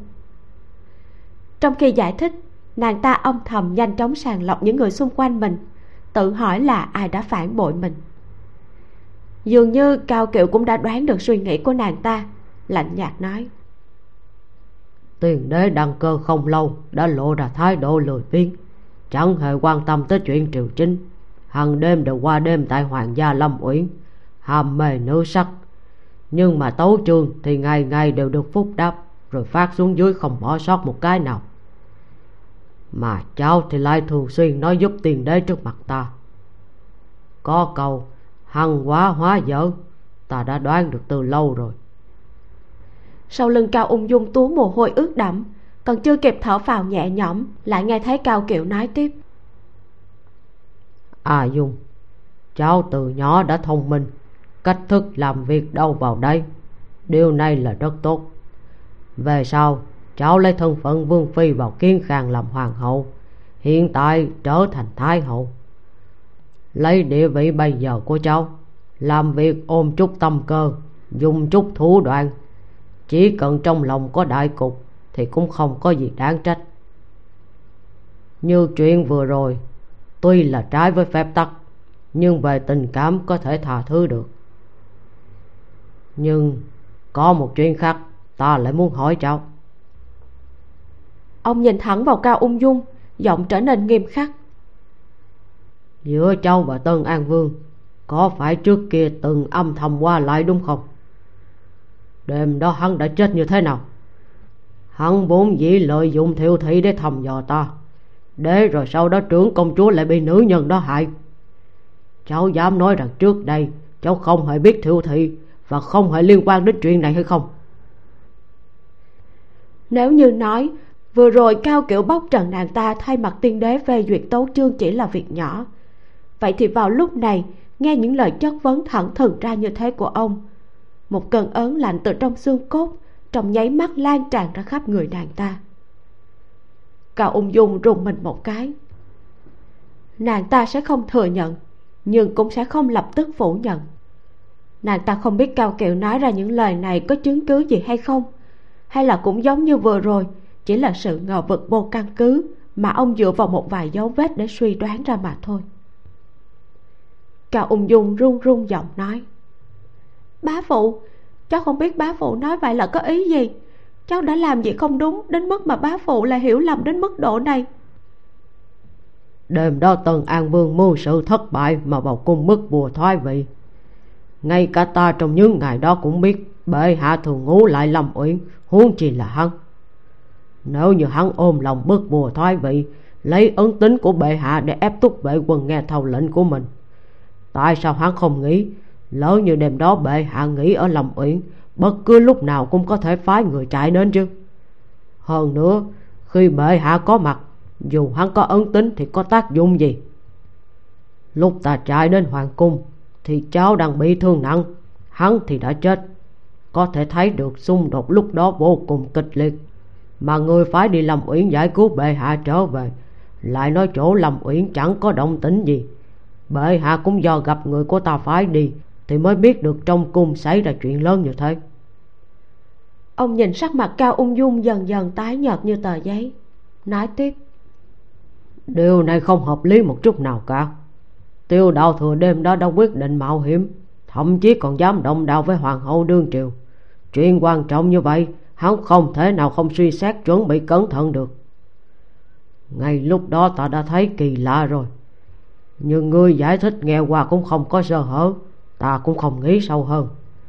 Hiện tại ta nhớ lại, cùng với hành động lúc đó của hắn, có vẻ như khi hắn vào cung vẫn chưa quyết định cá chết lưới rách với Tiêu Thất. Bệ hạ không ở trong cung, mà khéo làm sao đêm đó hắn lại chết trước mặt ngươi, Thái hậu? Cao Kiệu bỗng quát lên, hai mắt nhìn chòng chọc vào Cao Ung Dung, giọng cực kỳ nghiêm khắc: Đêm đó hắn vào cung, ban đầu là thương nghị đối sách với người đúng không? Có phải hắn đã bị người giết chết hay không? Người giết hắn có phải bởi vì trước đó đã cấu kết với hắn làm những chuyện mà sao ta biết được đúng không? Liên tiếp 3 câu chất vấn làm cho Cao Ung Dung hoảng sợ tột độ. Đêm hôm đó, sau khi biết được Tiêu Đào Thừa đã bị lộ bộ mặt thật trước mặt Cao Kiều, lại sợ mình bị liên lụy khơi ra, nàng ta đã nhanh chóng quyết định trừ khử Tiêu Đào Thừa. Nàng ta tự nghĩ đêm đó mình đã xử lý mọi chuyện sạch sẽ, tuyệt đối sẽ không để lại manh mối nào khiến cho Cao Kiệu nghi ngờ, chứ đừng nói đến lấy được chứng cứ hay nhược điểm của mình.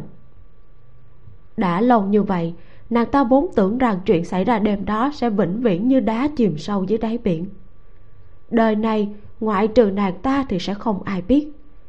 Hiện tại nàng ta lại không nghĩ tới, bởi vì một vài sơ hở ngày đó Tiêu Đào Thừa để lại khơi dậy sự nghi ngờ của Cao Kiệu, khiến cho ông biết được chân tướng của sự việc. Nhưng trong bất hạnh vẫn có may mắn. Thoạt nhìn dường như Cao Kiệu vẫn chưa nắm được chứng cứ xác thực. Tất cả những điều vừa rồi cũng chỉ là ông dựa vào một vài cử chỉ khác thường của Tiêu Đào Thừa mà đưa ra suy đoán. Nhưng dù là vậy, dưới ánh mắt sắc bén như lưỡi dao của Cao Kiệu, sắc mặt của Cao Ung Dung vẫn trắng bệch gần như không còn chút huyết sắc nào. Nàng ta sững người một lúc, rồi đột nhiên quỳ thụp xuống, đi bằng đầu gối đến trước mặt Cao Kiệu. Bá phụ, chuyện đến nước này rồi, cháu cũng không dám giấu nữa. Bá phụ đoán đúng, cháu và Tiêu Đào Thừa đúng là luôn âm thầm qua lại. Thực ra không chỉ bây giờ, mà trước khi cháu xuất giá thì đã quen biết hắn rồi. Cháu hận lúc đó mình không hiểu chuyện, bị hắn ức hiếp. Sau khi xuất giá chưa được mấy năm yên ổn trời xuôi đất khiến lại theo tiên đế trở về Kiến Khang. Trong trở về không lâu, Tiêu Đào Thừa lợi dụng thân phận ra vào cung thường xuyên. Ngoài mặt thì cung kính hoàng thượng, nhưng trong lòng lại ngấm ngầm lấy những chuyện lúc còn trẻ không hiểu chuyện uy hiếp cháu, ép cháu phải nghe theo hắn. Bá phụ, Tiêu Đào Thừa là một kẻ đầy tâm cơ, mặt người giả thú. Hắn một lòng mua quyền soán vị. Lúc mà bá phụ đề cử hắn kế vị, hắn biết bá phụ đang có lòng muốn lui về. Triều đình là do thế gia cầm quyền, dù là hắn có đăng cơ làm hoàng đế, chỉ sợ cũng sẽ bị quyền thần khống chế, không có kết cục tốt. Cho nên mới làm bộ làm tịch, cố ý hết lòng đề cử tiên đế thượng vị. Mưu đồ của hắn là ngoài sáng thao túng, trong tối âm thầm mai phục, bố trí cục diện. Chờ sau này trừ khử được thế gia rồi, hắn nắm giữ được quyền lực rồi, lúc đó soán vị dễ như trở bàn tay. Bá phụ, cháu lúc trẻ không hiểu chuyện, làm ra chuyện tai tiếng, cháu làm sao dám để bá phụ biết được. Tiên đế lại là người vô dụng, cả ngày chỉ biết ngâm thơ làm phú, đam mê sắc dục, chỉ thích ở chỗ sủng phi, không thể nào trông cậy vào ngài ấy được. Cháu không thể làm gì khác, bị Tiêu Đào Thừa uy hiếp mà đành phải ẩn nhẫn chịu đựng. Không ngờ đêm hôm đó hắn lại đột nhiên dẫn người vào cung căm hận, nói việc hắn làm đã bị bá phụ biết hết, sợ bá phụ không dung thứ cho hắn, ép cháu phải nghe theo hắn giết bá phụ. Lẽ nào cháu chịu nghe theo hắn làm hại bá phụ được đây? Thấy hắn cướp đoạt phụ ấn của bệ hạ, trong lúc tình thế cấp bách, cháu và hắn giằng co với nhau, bị hắn đâm bị thương. Những việc sau đó bá phụ đều đã biết, cũng là ông trời có mắt, cùng vệ tới kịp thời, cháu mới may mắn thoát được. Cách làm của cháu là không đúng, chẳng trách bá phụ lại nghi ngờ. Sau khi được cứu, lẽ ra nên giữ lại mạng của hắn, rồi dựa theo tội danh mà định tội mới phải. Nhưng mà cháu lại sợ hắn nói ra những bê bối trước kia của cháu và hắn, hủy hoại thanh danh của cháu thì thôi, nhưng liên quan đến mặt mũi của bệ hạ, liên quan đến mặt mũi của Cao gia. Trong lòng cháu rất căm hận hắn, khi cung vệ về bảo vệ cháu mà giết hắn, cháu cũng không kịp ngăn lại. Bá phụ vừa chất vấn cháu về Thiệu thị, Tiêu Đào Thừa ép buộc cháu phải nghe theo lệnh của hắn, cũng biết cháu không muốn, cho nên không phải chuyện gì cũng nói cho cháu biết. Cháu xin thề, lúc Tiêu Đào Thừa ở chỗ cháu, chưa từng đề cập nửa chữ về Thiệu thị. Sau đêm cùng biến đó, cháu mới biết có chuyện như thế. Bao nhiêu năm nay, cháu vì thân phận địa vị này mà quá mệt mỏi rồi. Tuy rằng đánh mất bản tâm, đã làm không ít chuyện sai trái, nhưng từ trước đến nay cháu đối xử với bá phụ bá mẫu như cha mẹ ruột. Sau cung biến đó, cháu biết được sự tồn tại của Thiệu thị, đã muốn giết ả ta để tránh cho ả ta làm bá mẫu phiền lòng. Chỉ là lúc đó bá phụ không muốn giết ả ta, cháu cũng không dám tự tiện làm chủ. Nếu như cháu biết được Thiệu thị này ác độc như thế, thì lúc ấy dù bá phụ có phản đối, cháu cũng quyết không để ả ta được sống. Biểu cảm của Cao Kiệu cứng đờ. Bá phụ nghĩ mà xem, lúc bá mẫu xảy ra chuyện, Đông Nam có loạn thiên sư giáo, phản quân Kinh Châu cũng theo đó đánh tới Kiến Khang. Triều đình chỉ dựa vào một mình bá phụ chống đỡ. Khi đó nếu như bá mẫu xảy ra chuyện, bá phụ nhất định sẽ phân tâm. Nếu như đất nước bị sụp đổ, với cháu có lợi gì đâu. Cháu dù có độc ác đến mấy cũng sẽ không bao giờ động đến bá mẫu. Cháu mong bá phụ hiểu cho, được hiểu lầm cháu. Nàng ta nói xong liền ngã xuống đất khóc nức nở. Sắc mặt của Cao Kiệu hết xám lại trắng, yên lặng nhìn ánh nến trước án, ánh mắt đình trệ. Hồi lâu sau, như là nói cho Cao Ung Dung, mà càng giống như tự lẩm bẩm. Những năm gần đây, ta tự nhận là cẩn trọng, cần cù trị quốc, dốc hết toàn tâm toàn lực, không dám có một chút chậm trễ nào. Nhưng mà triều đình này trong tay ta lại không hề có khởi sắc, mà ngược lại còn suýt nữa bị sụp đổ đến tình trạng không thể cứu vãn được. Trên không thể giúp chủ, dưới lại làm dân thất vọng. Ta có tiếp tục ở lại triều đình thì cũng ngồi có tác dụng gì nữa. Không bằng thuận theo thời thế mà bước ra sớm, giao lại triều đình cho người thật sự có tài, thì triều đình này có lẽ còn có thể sống dậy được. Ánh mắt của ông chậm rãi chuyển lên trên mặt Cao Ung Dung. Cháu không tin Lý Mục, trước kia ta cũng không tin, nhưng hiện giờ ta tin tưởng nó tuyệt đối.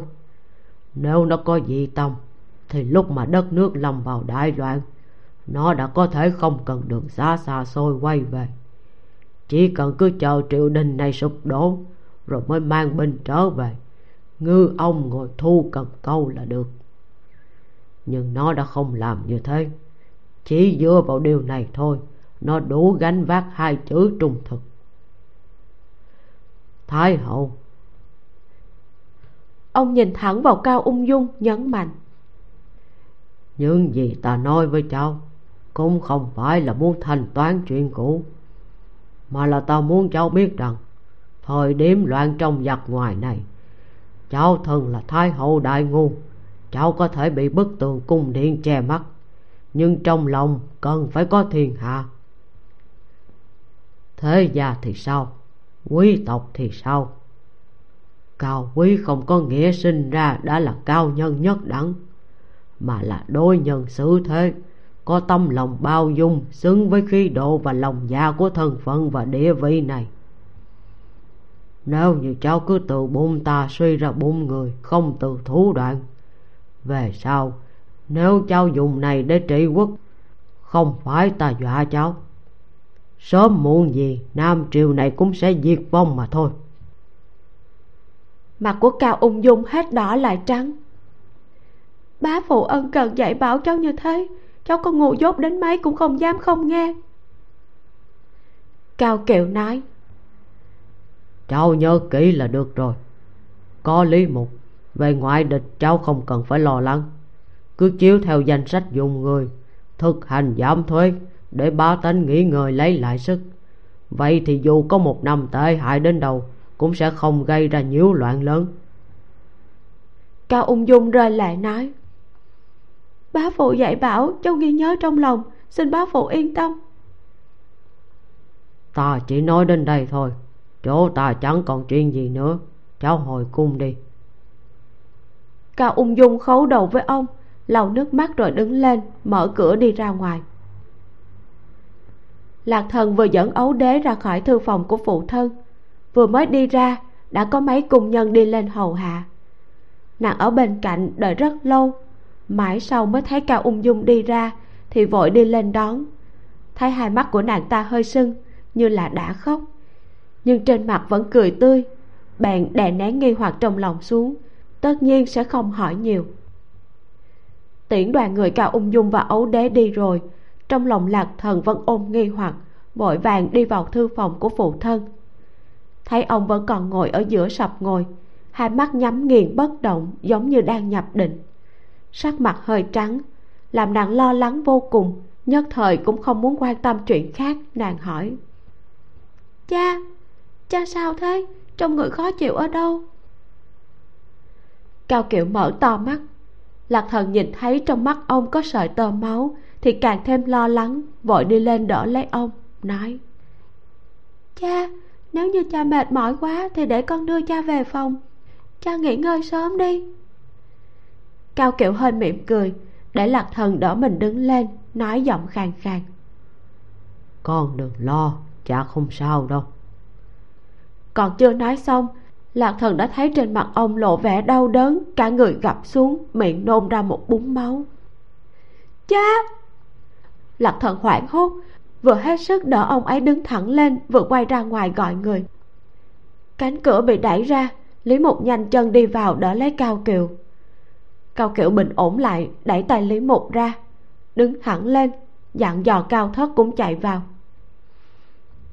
Triệu tập tộc nhân, 3 ngày sau tụ tập ở từ đường Cao Thị, ta có lời muốn thông báo.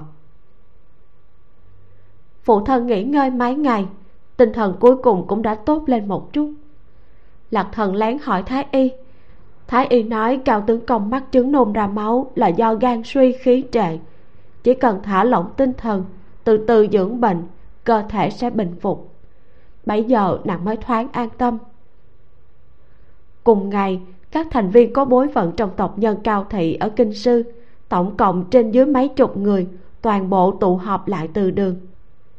Mấy người Cao Duẩn, Cao Giận và Cao Hoàng cũng tới. Cao Kiệu gọi riêng Cao Duẩn vào thư phòng, trò chuyện với ông ấy một lát. Lạc Thần ở bên ngoài thoáng nghe được tiếng nói chuyện của phụ thân và thúc phụ. Phụ thân đang giải thích cho thúc phụ tại sao mình lại giao vị trí gia chủ cho Cao Giận. Thúc phụ bày tỏ đã hiểu rõ. Một lát sau, hai người họ đi ra. Lạc Thần nhìn thấy thúc phụ hơi cúi đầu, khóe mắt hơi đỏ, không nói gì cả đi theo phụ thân. Theo tập quán của người đương thời, gia chủ của một đại gia tộc chỉ có chết đi mới có thể truyền vị trí gia chủ cho người kế nhiệm tiếp theo. Ở trước mặt mọi người, Cao Kiệu tuyên bố sau khi ông đi, gia chủ Cao gia từ nay về sau sẽ do Cao Giận nắm giữ. Và bởi vì Cao Duẩn bối phận cao, có kinh nghiệm từng trải, nếu như Cao Giận gặp phải chuyện khó quyết định thì tham khảo ý kiến của Cao Duẩn.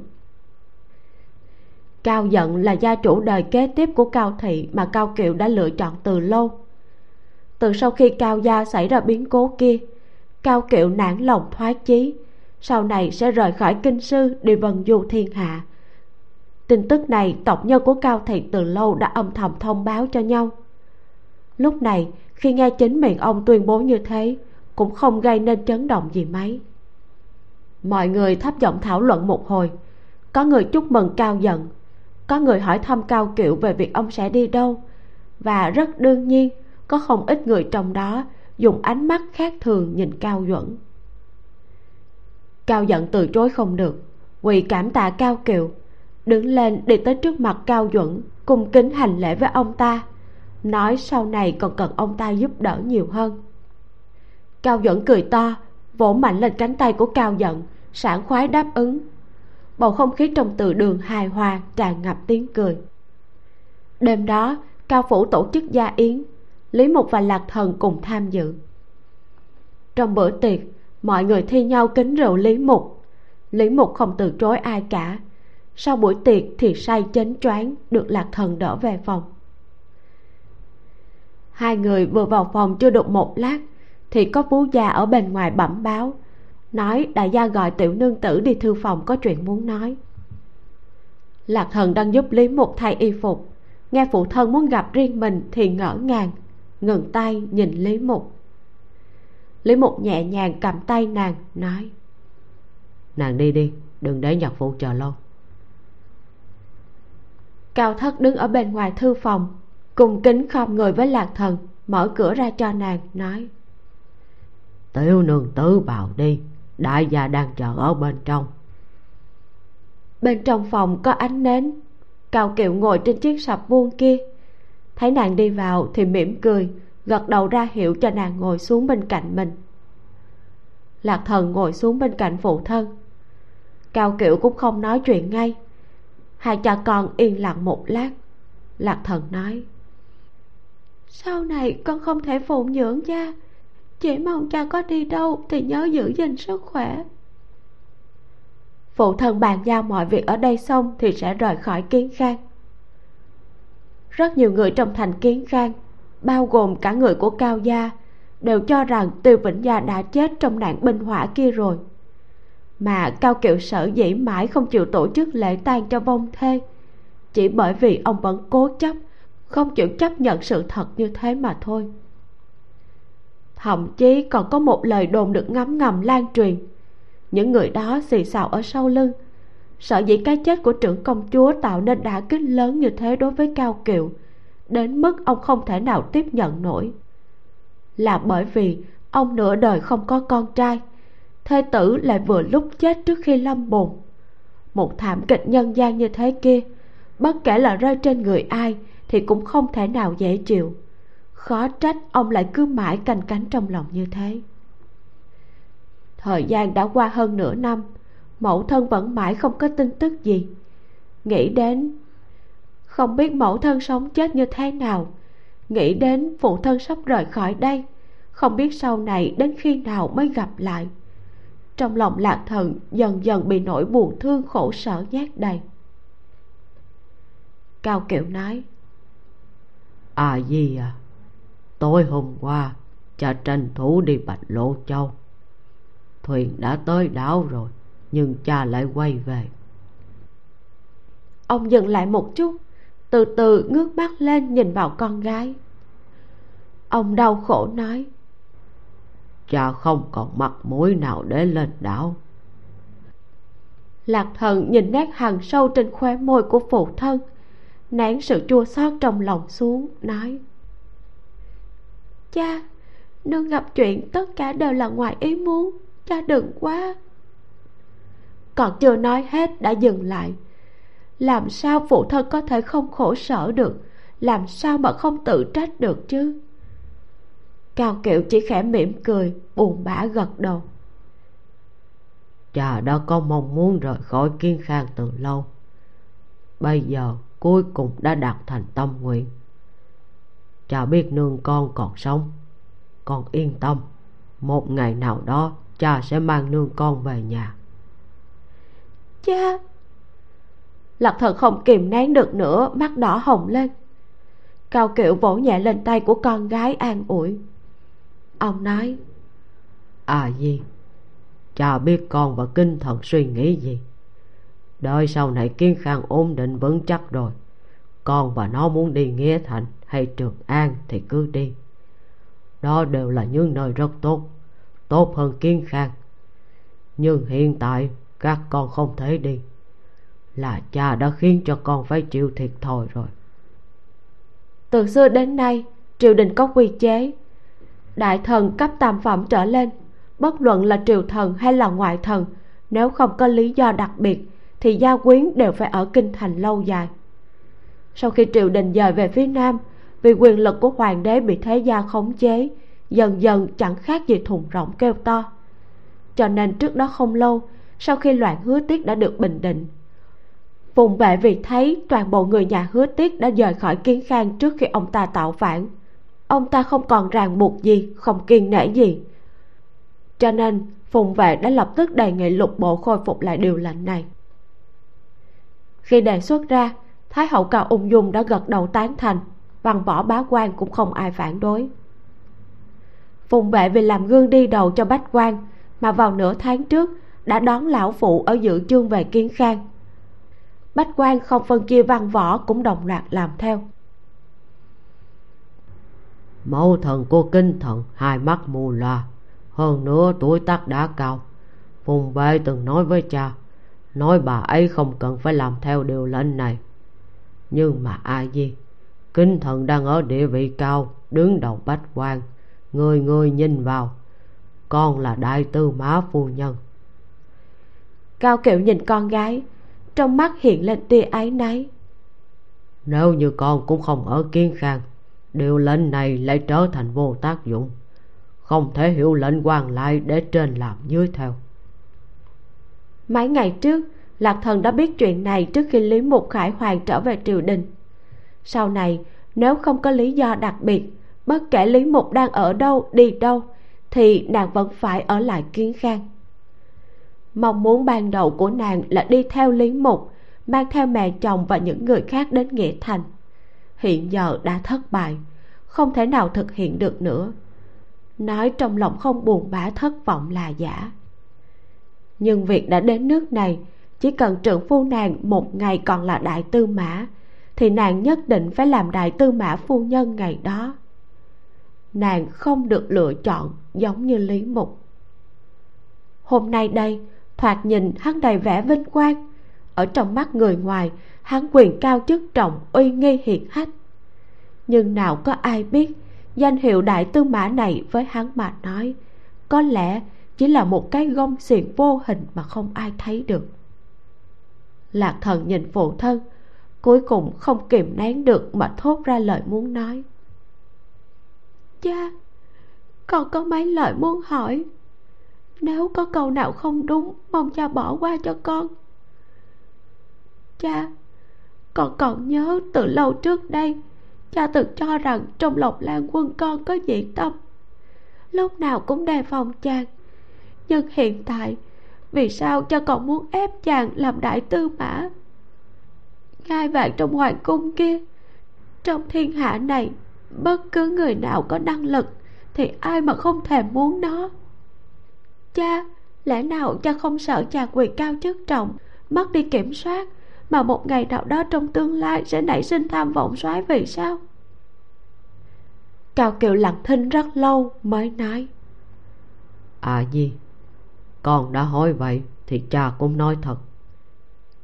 Kể cả cho tới hiện tại, cha cũng không nhìn thấu con người của Lý Mục. Nó đánh hạ được Trường An rồi, nói nó là ngoại thần phiên trấn không chính xác bằng nói rằng nó không hề muốn cái triều đình này. Ở trên người nó, cha không nhìn thấy dáng vẻ của một trung thần phải có. Nhưng mà thời điểm đại ngôn nguy nan ngập đầu sắp bị sụp đổ, thì nó lại dẫn binh quay về cứu trợ và ngăn cơn sóng dữ. Nó không hề muốn trung thành với triều đình này. Trong lòng nó rõ ràng là có mâu thuẫn với triều đình, nhưng hành vi và việc làm của nó lại hoàn toàn xứng với danh trung thần lương tướng, không gì có thể khiến người khác chỉ trích được. Nam Triệu vốn đã lụi tàn, không có cường giả nắm quyền, chỉ dựa vào những người đang ở trong triều đình kia thôi. Không cần chờ đến một ngày nào đó nó có mưu đồ sáng vị, thì chỉ sợ triều đình đã sụp đổ trước rồi. À Nhi, con hiểu ý của cha chứ? Lý Mục giống như một thanh kiếm hai lưỡi, hướng thiện triều đình có lẽ còn có thể sống dậy một lần nữa, mà hướng khác cơ nghiệp của đế vương tiêu thất đại ngu bị lật đổ cũng không phải là không có khả năng. Ông dừng lại hồi lâu nhìn Lạc Thần. Cha từng suy nghĩ và cân nhắc rất lâu, nhưng cuối cùng cha vẫn lựa chọn giao đại ngu vào tay nó. Cha đánh cược một lần, cũng đánh cược vào ánh mắt của mình. Ông tự dẻo nhướng khóe môi lên, lộ ra nụ cười chua xót rất nhạt. Cả đời này của cha đã nhìn lầm quá nhiều người, nhưng mà lúc này cha lại cảm thấy mình không hề nhìn lầm. Huống chi còn có con ở bên cạnh. Cha hy vọng con đồng thời làm thê tử của nó, nhưng cũng không quên trách nhiệm mình là con gái của Cao Thị. Cao Kiệu nhìn con gái, từ tốn nói một câu như vậy. Lạc Thần ngẩn người, trong lòng vừa mù mịt vừa khổ sở. Nàng nhớ rất lâu trước kia, mẫu thân từng dạy bảo mình, nói nàng không chỉ là con gái Cao Thị mà còn là thê tử của Lý Mục. Mà đêm hôm nay phụ thân cũng nhắc nhở nàng, đồng thời là thê tử của Lý Mục, nhưng cũng không quên trách nhiệm là con gái Cao Thị. Ý của phụ thân là gì, làm sao nàng không hiểu được chứ? Nói đến cùng, chung quy phụ thân vẫn chưa hoàn toàn tín nhiệm Lý Mục. Dẫu cho ông đã quyết định tin tưởng hắn, giao lại Nam Triều mà ông đã khổ tâm duy trì bao nhiêu năm qua cho hắn. Trước mắt nàng không khỏi hiện lên cảnh tượng tối đó, Đường Tỷ mang theo ấu đế đến phủ. Sau khi trò chuyện riêng với phụ thân xong thì ra đi, sắc mặt tái nhợt. Lạc Thần hỏi, cha, tối hôm đó cha đã nói gì với Thái Hậu về à? Dùng người thì không nghi, nghi người thì không dùng. Cha cần Lan Quân nâng đỡ triều đình này, nhưng cha lại không tin chàng. Ngay cả cha đã như thế, huống chi là người khác. Con sẽ không bao giờ quên mình là con gái Cao Thị phải có trách nhiệm. Trước kia nếu không phải vì hai chữ Cao Thị, con đã không quyết định gả cho chàng rồi. Thế nhưng hiện tại con thật sự không hiểu. Đại ngô đúng là quan trọng, nhưng lẽ nào cha chưa từng suy nghĩ, với địa vị cao như thế của Lan Quân, về sau giả như công cao chấn chủ, người khác không chấp nhận ở dưới chàng, đến lúc đó lẽ nào chàng phải đưa cổ tự sát để bảo toàn cái danh trung thần kia ư? Nếu như thế, làm trung thần cũng chẳng có tác dụng gì. Thứ cho con bất hiếu, con sẽ cùng Lan Quân rời khỏi Kiến Khang, tránh để sau này bị cuốn vào trong thị phi trung gian đó. Nàng ngồi thẳng khấu đầu với phụ thân, đứng lên xuống giường chuẩn bị đi. À Nhi! Đột nhiên phía sau vang lên tiếng quát của phụ thân. Lạc Thần dừng bước quay đầu lại, thấy phụ thân đã đứng dậy. À Nhi, cha đã phục vụ ba đời tiên đế. Trước khi ông ngoại con lâm chung, từng tha thiết giao phó đại ngu cho cha. Hình ảnh đó đến nay cha mãi không bao giờ quên. Cuộc trò chuyện giữa cha và Đường Tý còn tối hôm đó cụ thể như thế nào cha không tiện thuật lại, nhưng cha cam đoan với con tuyệt đối không phải là liên kết với Thái hậu đương triều, mưu tính gây bất lợi cho Lý Mục Đông. Cha chỉ có thể nói cho con biết, Thái hậu đương triều không còn là Đường Tý trước kia của con nữa. Con cũng không thể dùng cách nhìn và tấm lòng như trước kia với nó. Nhưng nếu như nó làm đúng bổn phận của nó, phụ tá ấu đế, kế trùng hưng, gắn kết đất nước, khiến cho dân chúng sống yên ổn, vậy thì tất cả những gì cha làm hôm nay cũng rất đáng giá. Tất cả những an bài đó của cha là chuyện cuối cùng mà cha có thể làm theo lời hứa với ông ngoại con. Cha đã cố hết sức mình rồi, ý trời như thế nào thì tất cả nghe theo ông trời định đoạt thôi. Cao Kiệu nói xong lại húng hăng ho lên, nát mặt đau đớn. Nhìn thấy cha như thế, trong lòng Lạc Thần lại xót xa vô cùng, vội đi đến đỡ ông, xoa nhẹ nhẹ phía sau lưng cho ông, cho ông ổn định rồi chuẩn bị đi rót nước. Lại thấy ông xua tay rồi chậm chạp đứng thẳng, đi đến trước kệ sách cạnh tường, lấy ra một chiếc hộp nhỏ từ một trong các ngăn kéo. Chiếc hộp được khóa bằng một chiếc khóa bằng đồng, một chiếc chìa khóa được đặt trên đó. Cao Kiệu đi tới trước mặt Lạc Thần. À gì, sau khi cha đi rồi, con hãy bảo quản cái hộp này cho tốt. Cha chỉ mong con sau này sẽ không phải mở nó ra, nhưng tương lai nếu có một ngày gặp phải tình cảnh khẩn cấp, nó có thể giúp ích cho con. Con hãy cất nó đi. Cao Kiệu giao chiếc hộp và chìa khóa cho Lạc Thần. Chiếc hộp hơi nặng tay, Lạc Thần cũng không biết bên trong là cái gì. Nàng nhận lấy, lặng lẽ nhìn phụ thân không nói gì cả. Cao Kiệu nhìn khuôn mặt của con gái, hồi lâu sau mới ngước mắt lên nhìn ra cửa, nói: Con đi đi. Cha. Cao Kiệu nở nụ cười nhẹ, gật đầu với nàng. Đi đi con. Lạc Thần siết chặt chiếc hộp, xoay người, mỗi bước đi là niềm lưu luyến. Nàng mở cửa ra, thấy một bóng dáng đang đứng ở đình viện của thư phòng. Nàng vội vàng quay đầu đi, lau nước mắt. Lý Mục nhìn cửa thư phòng mở ra, Lạc Thần xuất hiện ở cửa, lập tức bước nhanh tới, sải bước lên bậc thềm, ánh mắt đảo qua nước mắt còn sót lại trên gương mặt nàng, thoáng nhăn mày. Sau đó nhìn Cao Kiệu ở bên trong, trầm giọng nói: Cũng đã muộn rồi, nhạc phụ đi nghỉ ngơi đi ạ. Con xin phép đưa A Di về. Nói xong hắn hành lễ với ông, cầm lấy tay Lạc Thần, thì thầm bên tai nàng: Đi thôi. Rồi đưa nàng rời đi. Kết thúc tập 33. Đoạn đầu của tập này, khi mà Cao Kiệu thuyết phục Lý Mục làm đại tư mã, lời nói của ông ấy sắc bén, có tình có lý, nói từ tình hình thực tế cho đến nhân tâm, nói từ tài năng cho đến tầm quan trọng không thể thiếu của Lý Mục hắn. Nhưng chỉ nhiêu đó thôi thì mình cũng giống như Lý Mục, chưa cảm thấy bị thuyết phục.